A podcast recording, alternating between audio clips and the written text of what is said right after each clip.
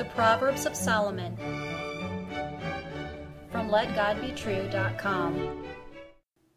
Proverbs chapter 28 and verse 4 They that forsake the law praise the wicked, but such as keep the law contend with them. Hear the words of God in Solomon again. They that forsake the law praise the wicked, but such as keep the law contend with them. The best way to oppose the wicked philosophies and lifestyles of this generation is to live a righteous life. You can make a strong statement and provide a powerful illustration for truth and wisdom by your actions.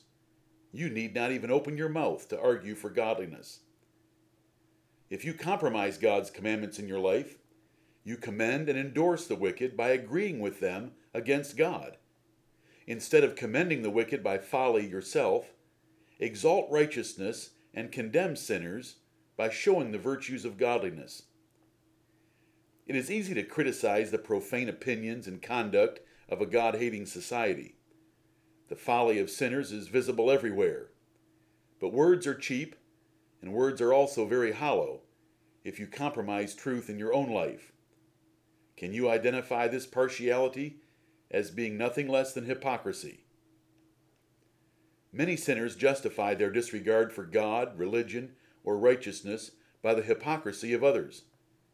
While this excuse will be rejected by Jesus Christ in the great day of judgment, nonetheless it points out the damage and danger of believers living carnal lives.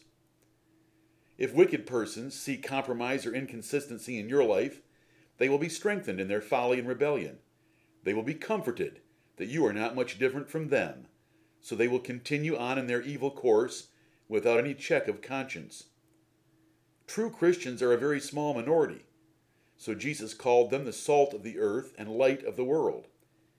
If you compromise, you lose your saltiness and are good for nothing. If your light does not shine brightly, you contribute to the world's darkness. Sin is sin. Breaking one command is to be guilty of all, according to James chapter 2 and verse 10. If you ridicule sodomy, but fantasize about adultery or defraud your spouse of frequent sex, you are as wicked as the sodomite, and you are a hypocrite.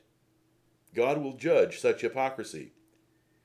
Keeping the law contends with the wicked, it fights and opposes them. But forsaking the law praises the wicked. If you cheat and compromise God's holy standard of righteousness, you praise sinners by your choice to break God's law just like they do.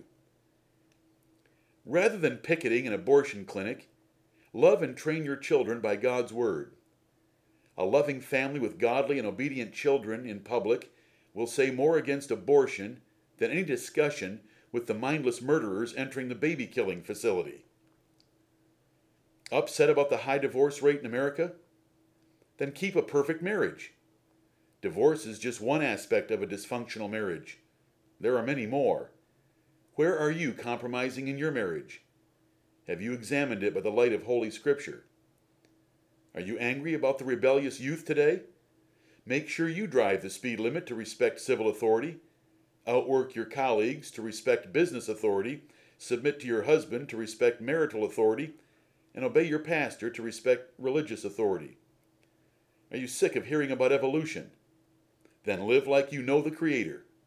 Live like you were made for His glory, and He has the right to dictate the terms of your life. Glorify Him in all you do, and speak of Him as your Maker. You can condemn evolution this easy way. Carnal Christianity is the norm today. It is loving pleasure more than God and having a form of godliness without any authority. Condemn these compromisers by loving God more than pleasure and exalting His authority in your life more than just church services. Christian listener, godly living in every part of your life beautifies the gospel and protects it from the accusations of the wicked. Your goal is to be a blameless and harmless Son of God in the midst of a crooked and perverse nation, and to be a light in the world for the glory of God. Amen.